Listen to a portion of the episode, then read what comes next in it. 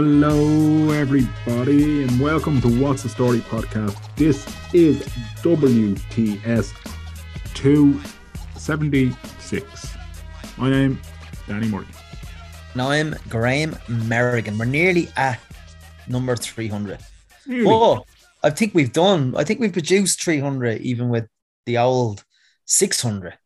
We, we- yeah, we're definitely we're about. I'd say we're about three 90. something. I- Like we're definitely well over the three hundred mark in total. But in terms of our numbered events, are uh, you know, You have to get someone absolutely ginormous for episode 300. Well, for for episode 100 we done a live show. For episode 200 we had the great Michael Conlan who will be uh, fighting in the coming months in uh, in his hometown of Belfast.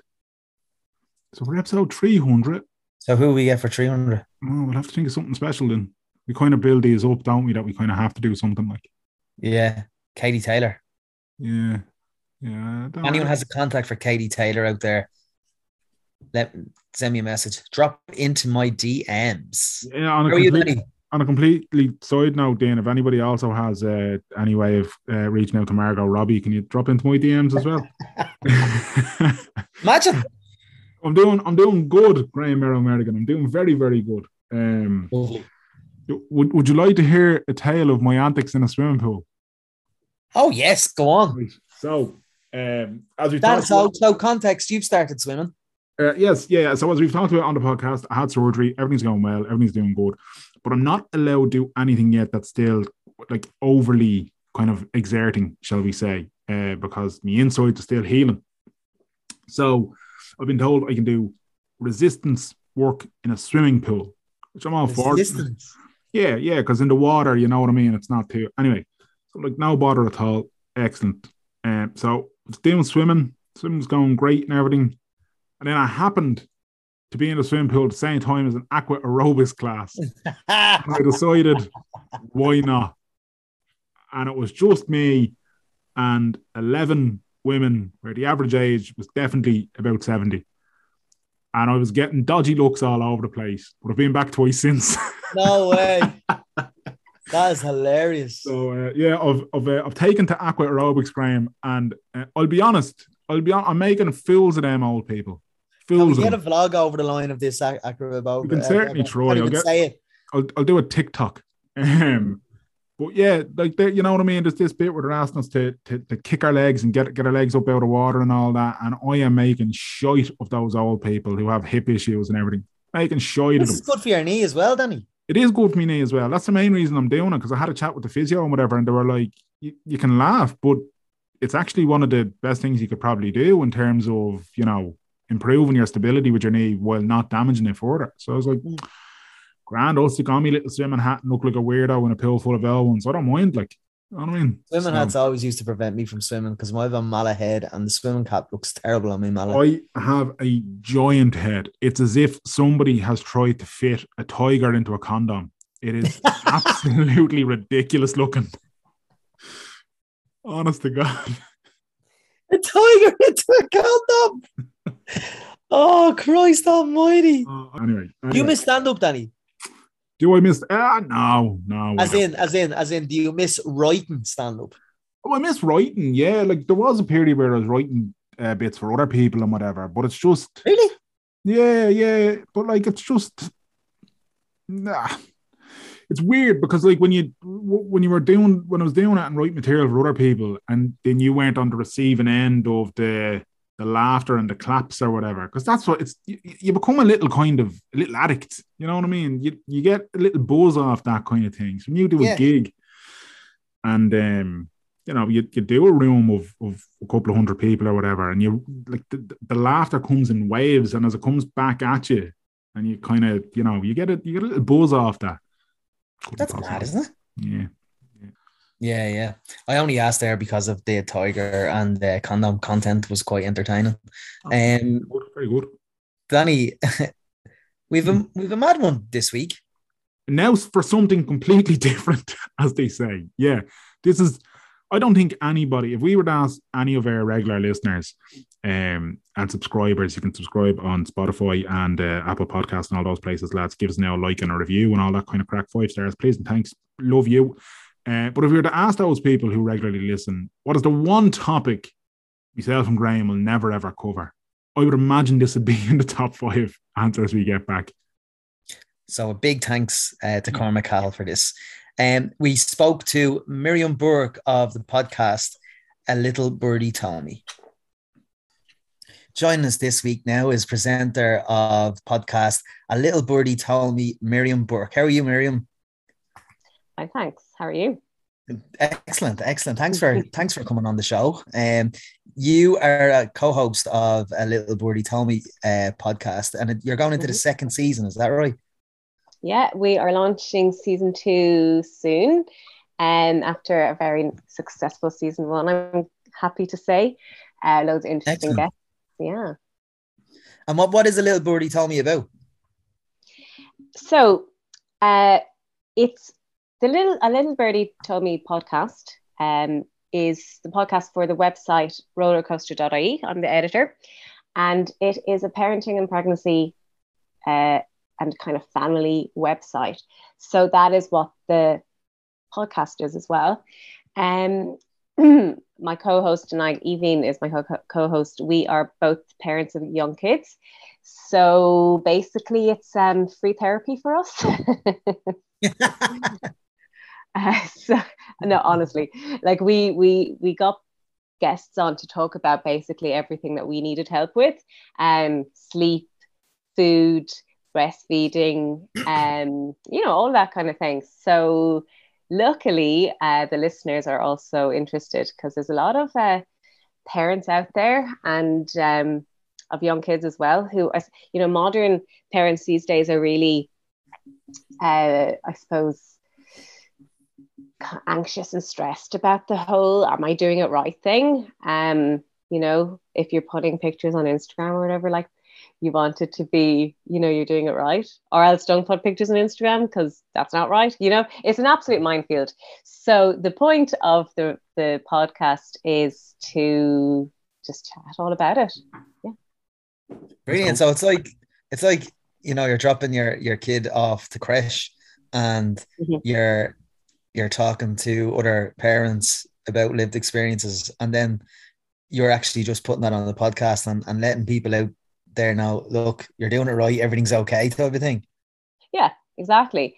It's like kind of suppose we want to break taboos a little bit you know we're really honest. Even and i are just kind of open books about it all and admit mistakes because there's no well i don't want to say there's no right and wrong because there's definitely sometimes definite wrongs. Hmm. Um. But you can make mistakes and you do, you know, mess things up a bit. And you do wonder as well what the hell you're doing. And yeah, so we kind of, the purpose of it was for us to share our experiences, ask the experts like what their opinion was, and um, yeah, and just let the people listen and hopefully they would get some useful information from it, really as two uh, non-parents, I, am always like myself and Mero kind of talked about before because like a lot of our mates that have kids and a lot of our family and that have now got like young and sort of grown-up children now even. Um, but like I'm always fascinated by that kind of that conversation that happens when like a group of parents, particularly of younger kids, get together. And it's that mm-hmm. thing of there's a few of them who are kind of almost like Vietnam War veterans who have seen it all, done it all. Then you've got the ones that are kind of in the middle phase. And you've got the kind of the newer parents who are still kind of optimistic and still kind of like everything's all exciting. And all they're getting barraged with is the whole thing of wait till the sleepless night start. Wait till school, wait till yeah. the terrible tools start, wait till yeah. so like what kind of advice and conversations are out there for like the parents who are in that, that early stage? And then I might ask about the older lads now in a minute. Yeah. Um God, we have it all. Like so you, the, the sleep is just one of these questions that like no matter how many kids you have because every child is different and you know mm. every parent is asked are they a good sleeper? or like are they sleeping seven to seven?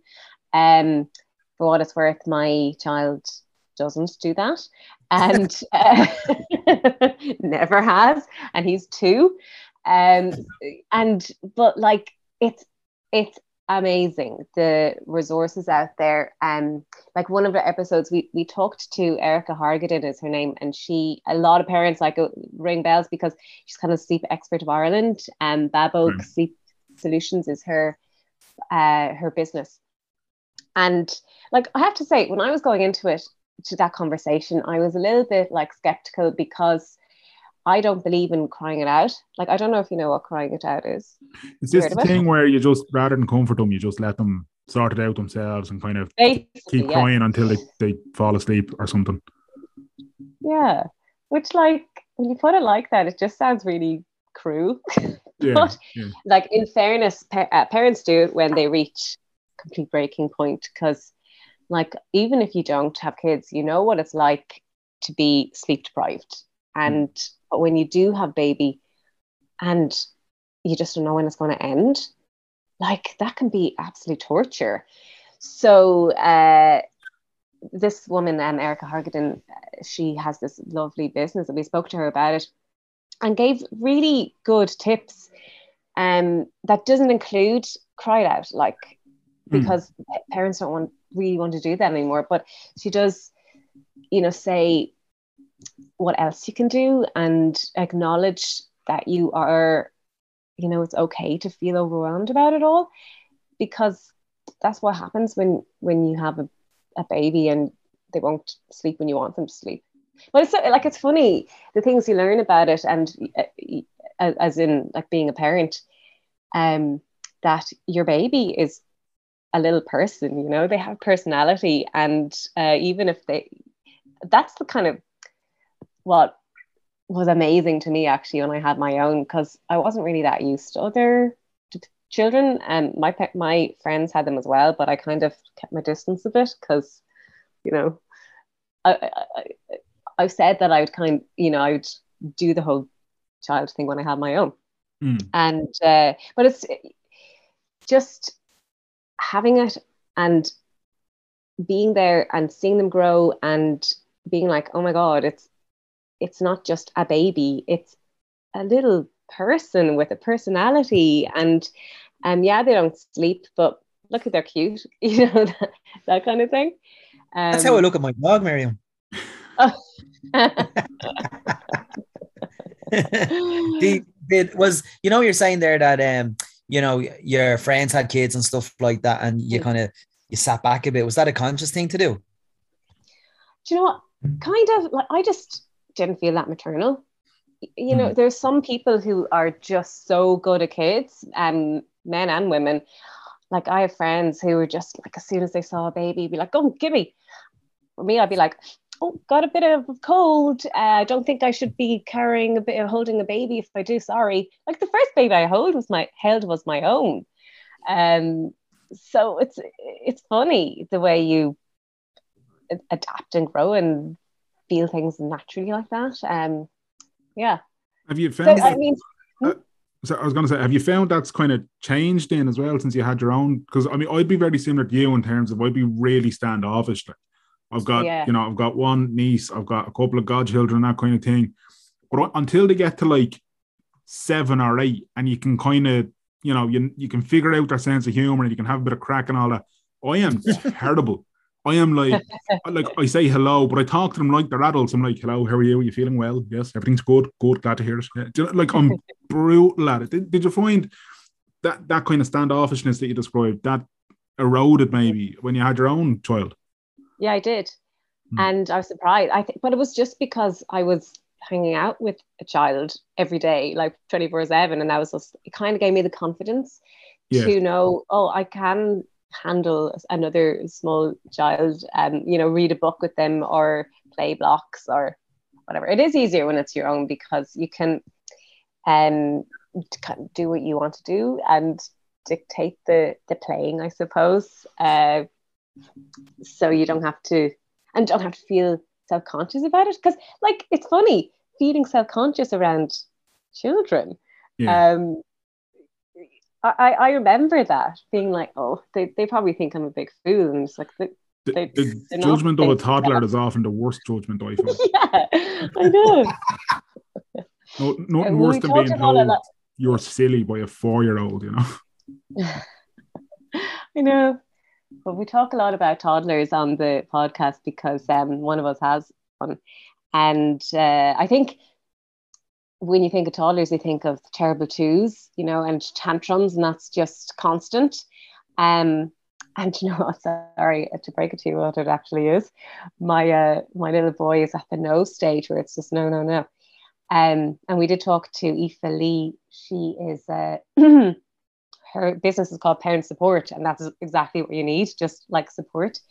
And she guides parents through um, you know those difficult phases where where the child you know those situations where the child is having a meltdown like in the supermarket floor which like happens a lot. I didn't even know that existed uh, like support yeah things yeah. like that. Mad no it's brilliant. Like that is yeah Aoife Lee she um she is on you, some listeners might recognize the name when she's on Ireland AM as a parenting advisor and um, Today FM as well. And she just has these like amazing, no nonsense guides basically to when your child is kind of acting up. Because it's all about this regulation and their little brains developing and you know you don't want to you don't want to punish them.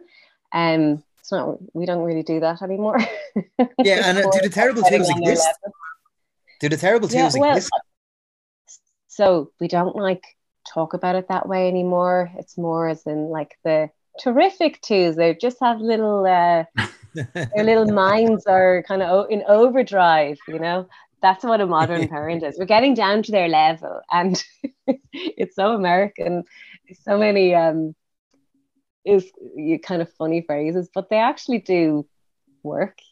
You know, you get you get on their level and and talk to them, to, you know, to their uh, eye to eye and relate to how they're reacting and yeah.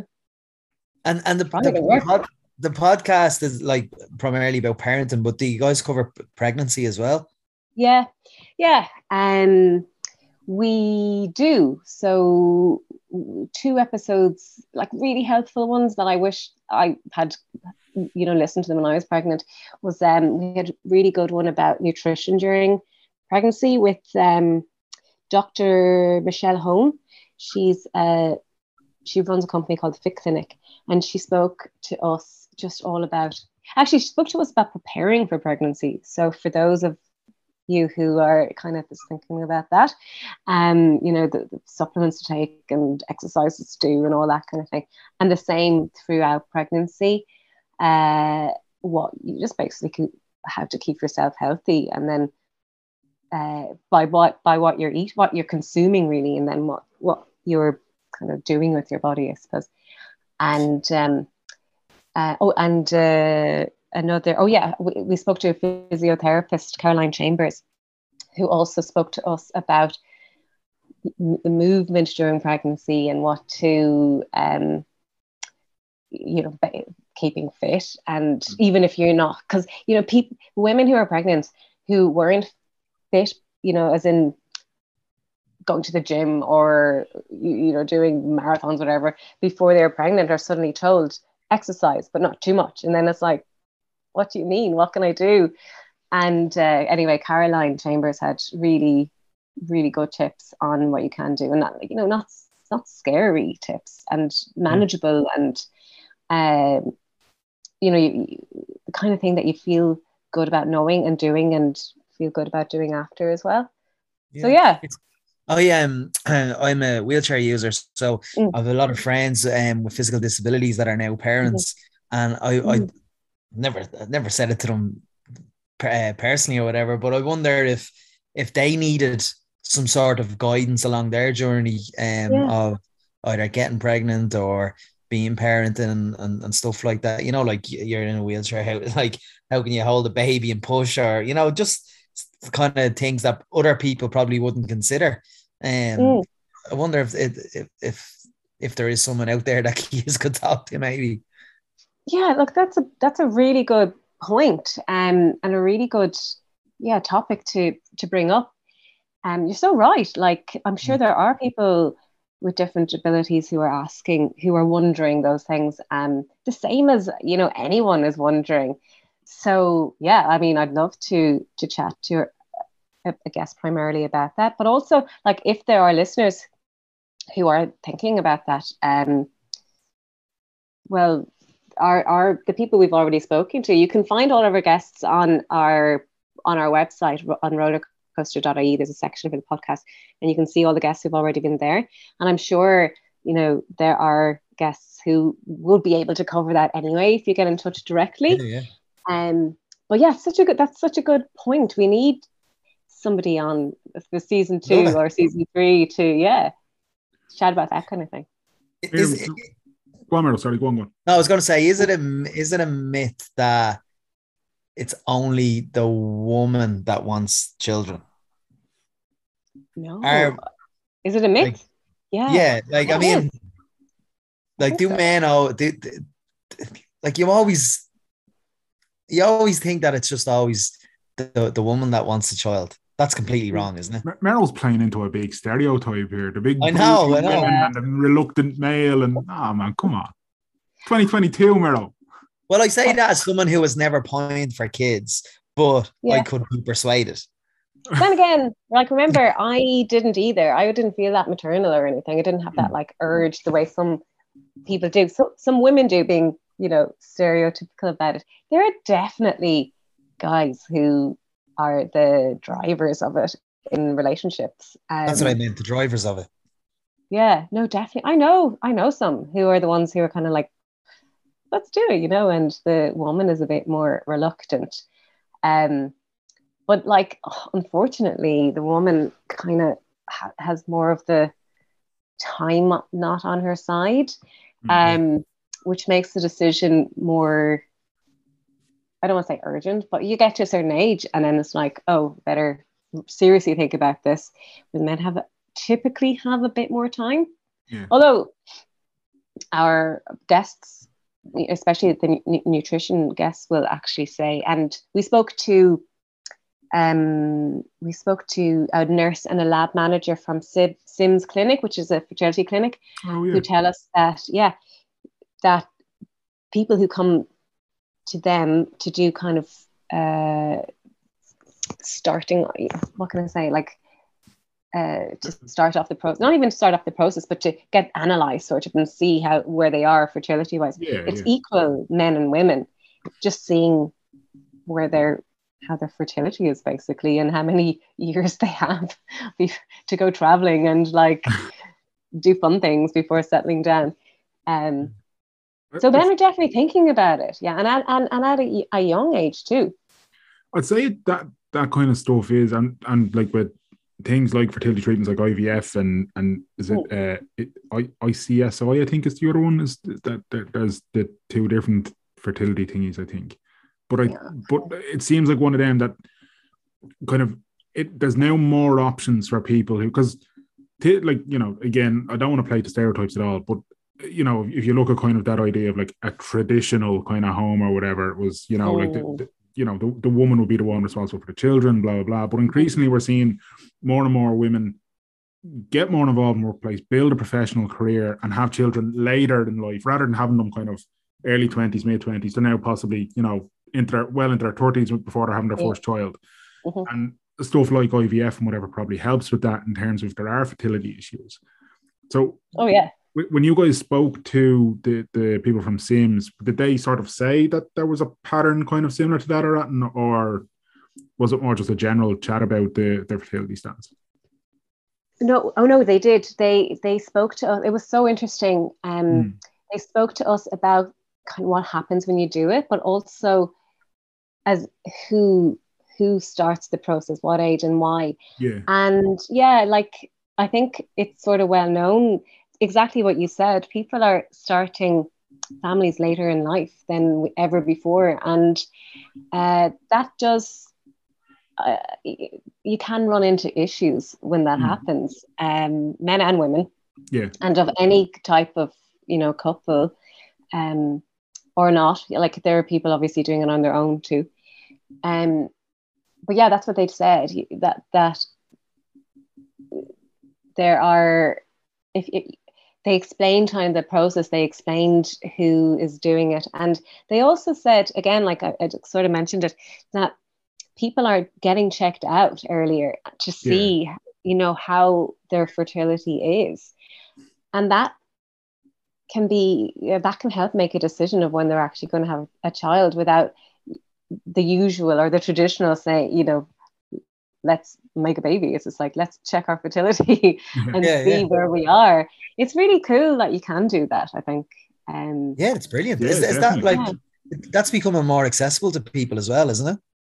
Yeah, it is. And um, like it's IVF in the latest budget, um, they announced that they that IVF is going to be publicly funded, right. and it's the first yeah, time yeah. ever, which is it, it's a long time coming. People have been complaining about that for ages, so mm. that's really good. It's such a step in the right direction because um, on rollercoaster.ie we have discussion boards. Yeah. Uh, rollercoaster's been going for 20 years, and the discussion boards are like Brilliant. a big part of it. Yeah. Um, oh, yeah. And by like the most active section is on fertility. Mm. It is hopping. You know, there are people, primarily women. I'm not quite sure if there are men in it, but because it's anonymous. Um, but it's like women getting together and going on their through their cycles. They're called together, yeah. having um, just getting support and help from people going through the exact same thing. Um, so that's why we wanted to do the podcast episode on fertility because it's just such a huge issue mm. and a huge part of people's lives. You know, it can be all consuming when you're going through it. Um, yeah. So I, that, that's why it was such a good episode because it did go like go through the ins and outs in a in a no nonsense way again. You know, just explaining the facts. Um, every everyone's I don't want to use that cheesy term, but I'm gonna uh, journey through it is is different. Yeah. Um, yeah but you know knowing what to expect and knowing the facts i suppose before going into it and is is really helpful yeah. I think. And is there is there is there a taboo about ivf as well? Like in terms of are people embarrassed to say they've used it? I don't think so. Not anymore. Good. um but yeah good really good because I'm actually in a I'm in a group that came from rollercoaster.ie of of um, women who had babies in the same time. So I Fionn in mm. August 2022, and all the babies are two now. But so many of them had their babies through I- IVF, and we're delighted to tell people about it because it was like their miracle come true, and it was a real, and you know, and they were all so appreciative of science as well and just they wanted people to know that to have hope i suppose. Mm. um because that, that's what ivf can give people who are struggling with infertility is is this hope that it will happen for them. Uh, i'm not quite sure what any of the stats are or anything. I think that we might mention them in the episode. Yeah, um, right. but you know they're it they're they're good. They're they're they're for some people better than not doing IVF, obviously. Absolutely, yeah. So, I know somebody who opened a, a, a, private clinic there recently. Trish mm. uh, Trish O'Connor is her name. Um, mm. she was working. Uh, her husband I used to work with, Shane, lovely guy. Um, and she's just recently opened it up, so she's a huge advocate for it as well. Like I think, like I think that, I think like you would hope that nobody throws their eyes up to it. You know that way. It's like if you it, it shouldn't be shouldn't be even a consideration. Just people they want a child, and you know I hope I just know of couples that have gone abroad for IVF, um, mm-hmm.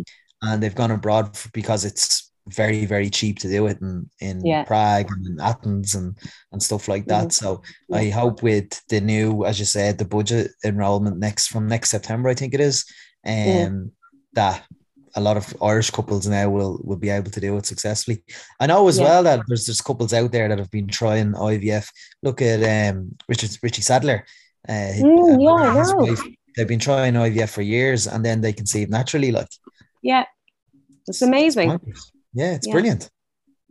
We also spoke to Rosanna Davison actually on our on our podcast, who had like well known for having fertility. Surrogacy, wasn't it? Yeah, yeah. So she went through surrogacy for, with her first daughter, and was really open. She'd had, I think, twelve miscarriages um, Oh, God, before love they went down that. road. Like I know. So she'd actually she she she um spoke to us about it in detail, but she didn't actually do IVF. I don't think, just because she was able to conceive. She just it was just she was just kept on having the, the miscarriages, which is just you know tragic. Yeah. And then anyway, um, they went and did the surrog- surrogacy. Um, she's a big advocate for, and had their little girl. And not so long, not long after that, she got pregnant and had twins. With twins. yeah, yeah. So, yeah, yeah, I know. Like naturally, It's like- conceived spontaneously, they call it.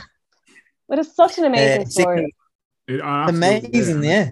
I, I think as well, like when because I, I remember when R- Rosanna Davison came out and she was speaking quite openly, as you said, about all of that, and I can remember seeing some of the reaction on social media from people who had had similar, you know, experience of like you know suffering tragedies with miscarriages and wondering would there ever be any hope for them, kind of thing. And then Rosanna's story obviously gave them an uplift and gave them that little kind of, and there were some people saying I'd never even thought of the surrogacy route, but they were going to get into it and everything. So, in, in fairness to her, the, the profile she has telling her story has definitely helped a lot of people, and that's brilliant, you know. Brilliant. It's so brilliant. And she is um, a really big campaigner for surrogacy, like um, rights in Ireland. So uh, we cover it a lot on the site because we, you know, we're quite passionate about it too. A lot of the, the, the kids who are born through surrogacy in Ireland um, aren't like both of their parents aren't um, always recognized as the parents because Yes. of how they were born. So that anyway, that their campaign is how to um, is trying to change that, and it's really it's well worth getting behind because it's you know Absolutely. And she had the for kids.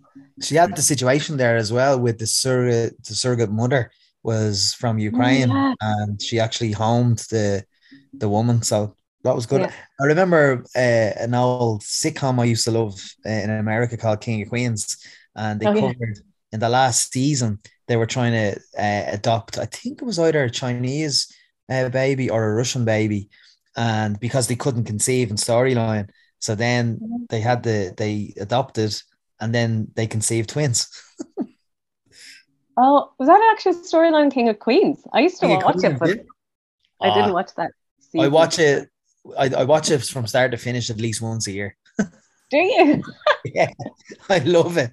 It's just it's a it's a it's a real mood lifter. Like It's actually like it's it's one of those sort of cheesy sitcoms, obviously, but God, it's it was it's entertaining. Like I remember, oh, I used to watch it when we I used I lived in South Korea.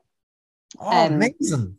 Yeah, as a teacher, English teacher, before I got Mm. into media, and uh, it's so random. But one of the the TV stations that we'd pick up was the TV was for the um, Americans who were soldiers there, like and had, had their base nearby, and it was just like basically American soldier TV.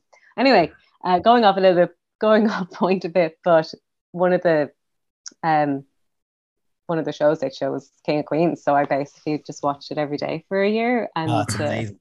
Channel four. It's still- it's still syndicated on Channel Four, and they show it on Channel Four like eight a.m. every morning. well, It's I, brilliant. I'm I'm watching Peppa Pig at that time. there you go. there, there's another question. These talk and give guidance on what programs you speak, you parents become infatuated with. Yeah. Um. Oh, screen time. God, that's such a big one. Um. We spoke of that about that with a few people on the on the podcast. Um, because it's always like I know I'm watching too, I'm letting them watch too much TV, but like keeps them quiet.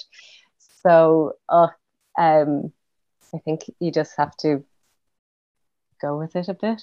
You know, Yeah. uh, I, I do remember like one good tip actually, and it was from the going back to the sleep thing. Erica Hargaden was just advised, you know, definitely no TV for like two hours before their Mm. bedtime, and it kind of makes sense because they they do advise that for adults as well.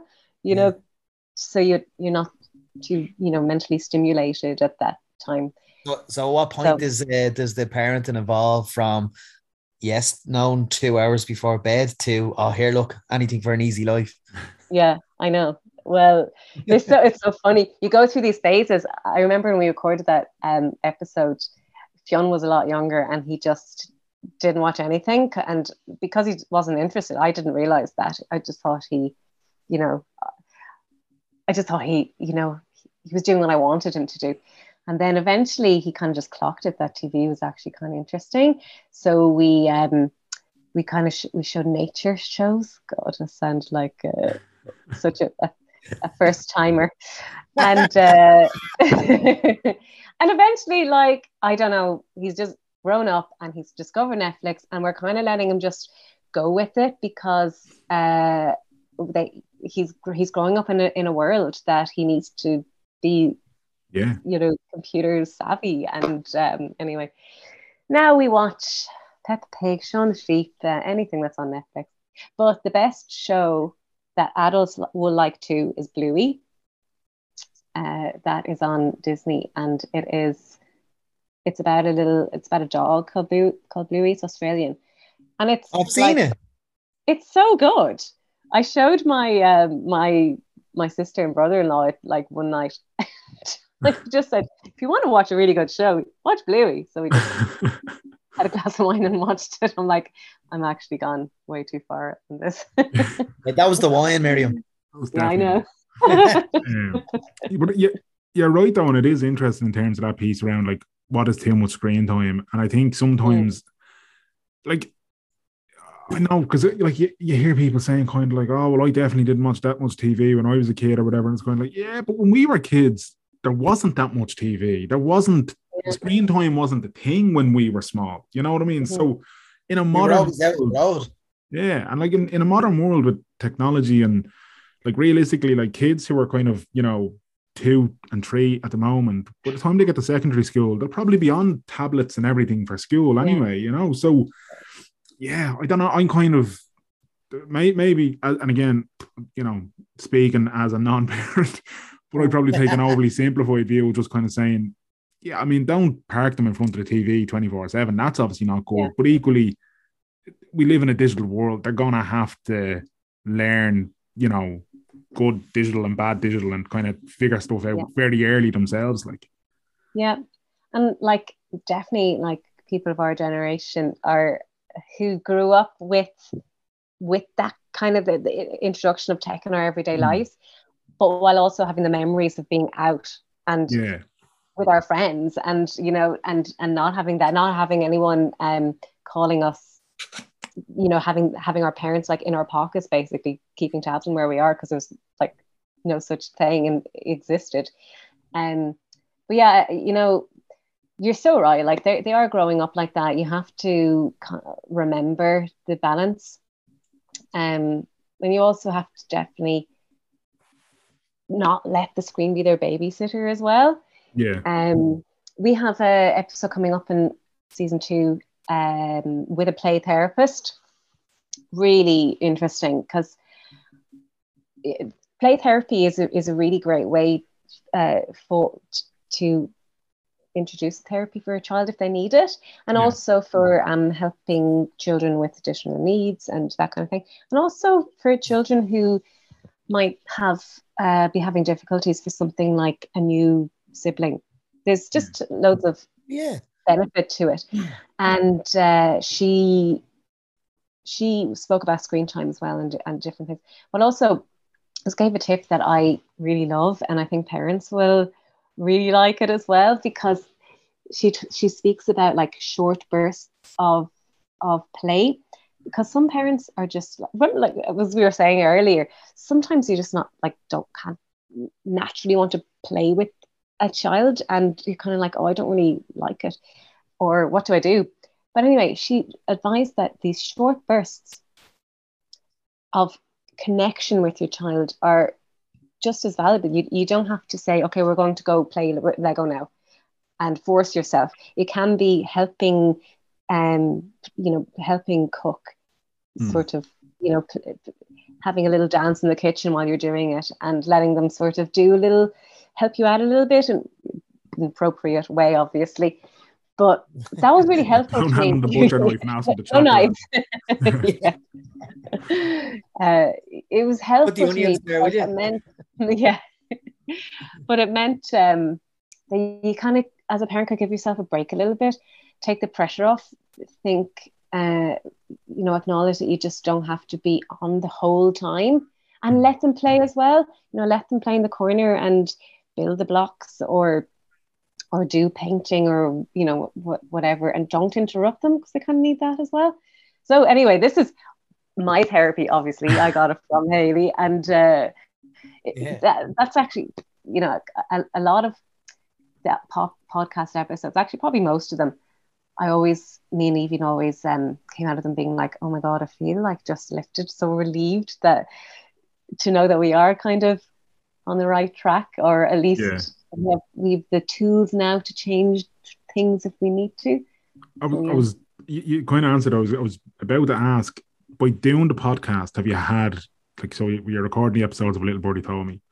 Have Yeah. you oh. had a kind of aha moment where you know a guest says something and you're like, that okay, that makes so much sense now, and you know, and that's yeah, that's helped you as a parent. Like, yeah well yeah god loads of them um these moments as i was saying like we always came out with something hmm, you know little nuggets of information but a huge one that even and i actually talk about a lot um was to do with being working mothers actually and um the the issue of childcare is huge in in in Ireland. I know again, just going back to the budget actually, and we spoke to Jennifer Whitmore about the budget for a special episode. Um, she's the Social Democrats TD. Yeah, she's Yeah. so interesting. Um, great insights. But so childcare now, it, as we know, like it's really, really, really expensive. But the budget are now promising to reduce prices for parents like Mhm. by 25%, which is like a big enough chunk, um, going in the right direction anyway. But we often talk about women sort of being the ones who uh, who still bear the, the brunt of of parenting in the early years a little bit you know. If the child is sick it's it's oftentimes up to the mother to sort of work it out or you know go even going on long maternity leave you're leaving your job for yeah, six months or nine months or like I was gone for a year. Luckily I came back to the same job and everything. But um anyway, sorry, roundabout way of saying that there was a guest, um, she was breastfeeding expert actually, uh Caoimhe Caoimhe Whelan, who who said to us that, you know, so many women, you're you're during those early years, you you kind of have that struggling through the parenting and and um and working as a placeholder you know? You you want have to work because of paying for childcare and but what you're doing in so many ways is just keeping your your job so that you can uh you throw yourself into it later if you know what i mean. Sorry i'm not explaining myself very well but it was it, it was kind of a light bulb for me in in the way that you have two jobs as a parent um, if you're working you are doing the career thing and also looking after you know your child and, and making sure that they're learning and and um, going to crash and Yeah. whatever and when you're in that situation and you're you're trying to juggle it all you can't fully focus on either of them at the same both of them at the same time anyway uh Um, a friend of mine lives in Sweden and she had two kids, but the uh, maternity kind of benefits that her and her husband were afforded were just second to none. Like, yeah, um, if he didn't take up his full allocation, um, he was able to transfer it over to her. Like, you know, Mhm. so it. I think we do need to replicate some of those, uh, some of those modules uh, or models, um, particularly if our um child childcare is so expensive. You know, if Yeah. our childcare is so expensive, and you know, you've sometimes you've got mothers going back to work after six months. Um, Yeah. you know, they should they like mother or father should be afforded more time to get to know their child and they shouldn't have to be worried about putting food on the table and stuff like that. Yeah. And and you know, you're by giving more maternity, paternity leave, um, it's stopping people from uh, trying to, you know, afford childcare because some of the costs my friends pay for childcare is a second mortgage. Oh, I know. Yeah. It is. Crazy. Um, a friend yeah. of mine recently is after getting um, an au pair because it's it's it's cheaper than childcare. Yeah, I know people have done that too. It's crazy. Um, yeah, I, well, hopefully, hopefully, it's going the right direction. Um, with the with the budget things, but you know, it's going to be slow. But uh, we talk about the Scandinavian model a lot, which is sort of the paradise where where childcare is concerned. But you're so right. I mean, and it needs to be equal as well. Like it shouldn't just be on the on the on the woman. I think we're getting a bit better. Um, we actually spoke to a stay-at-home dad, as it happens. Um, Ross Good, if you've heard of him, he's a he's a blog called the Stunted Papa.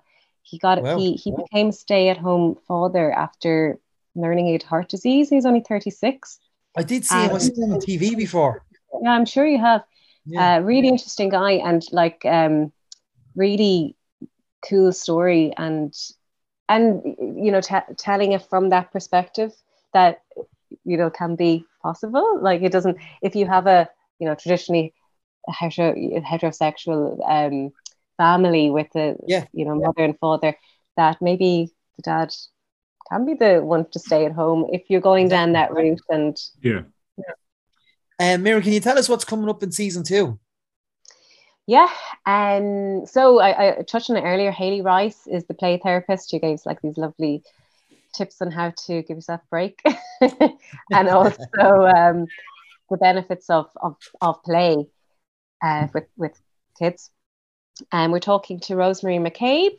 Uh, she is the broadcaster and journalist who um, she always kind of had this had this stance that she was never having kids and then she moved to america and got married and had one and uh, it, it's such a good episode she she sort of has her uh, kind of no filter in some ways talking about it but like that, that's it's brilliant so that's uh, one that's coming up um oh oh yes so um the irish budgeting mammy if you've heard of her uh, her name's anne-marie gaynor I think I've seen her. She did like TikTok or Instagram or one of them. Yeah, yeah, um, big social media following because um she gives she's budgeting mammy. She gives tips on on how to, you know, financial advice and how to keep your you know yeah, yeah. family afloat. And it's so so pertinent now with the cost of living crisis and what's going on. Absolutely. So she that was a brilliant episode as well. Gave loads of kind of, of practical tips and we just discussed the cost of living thing.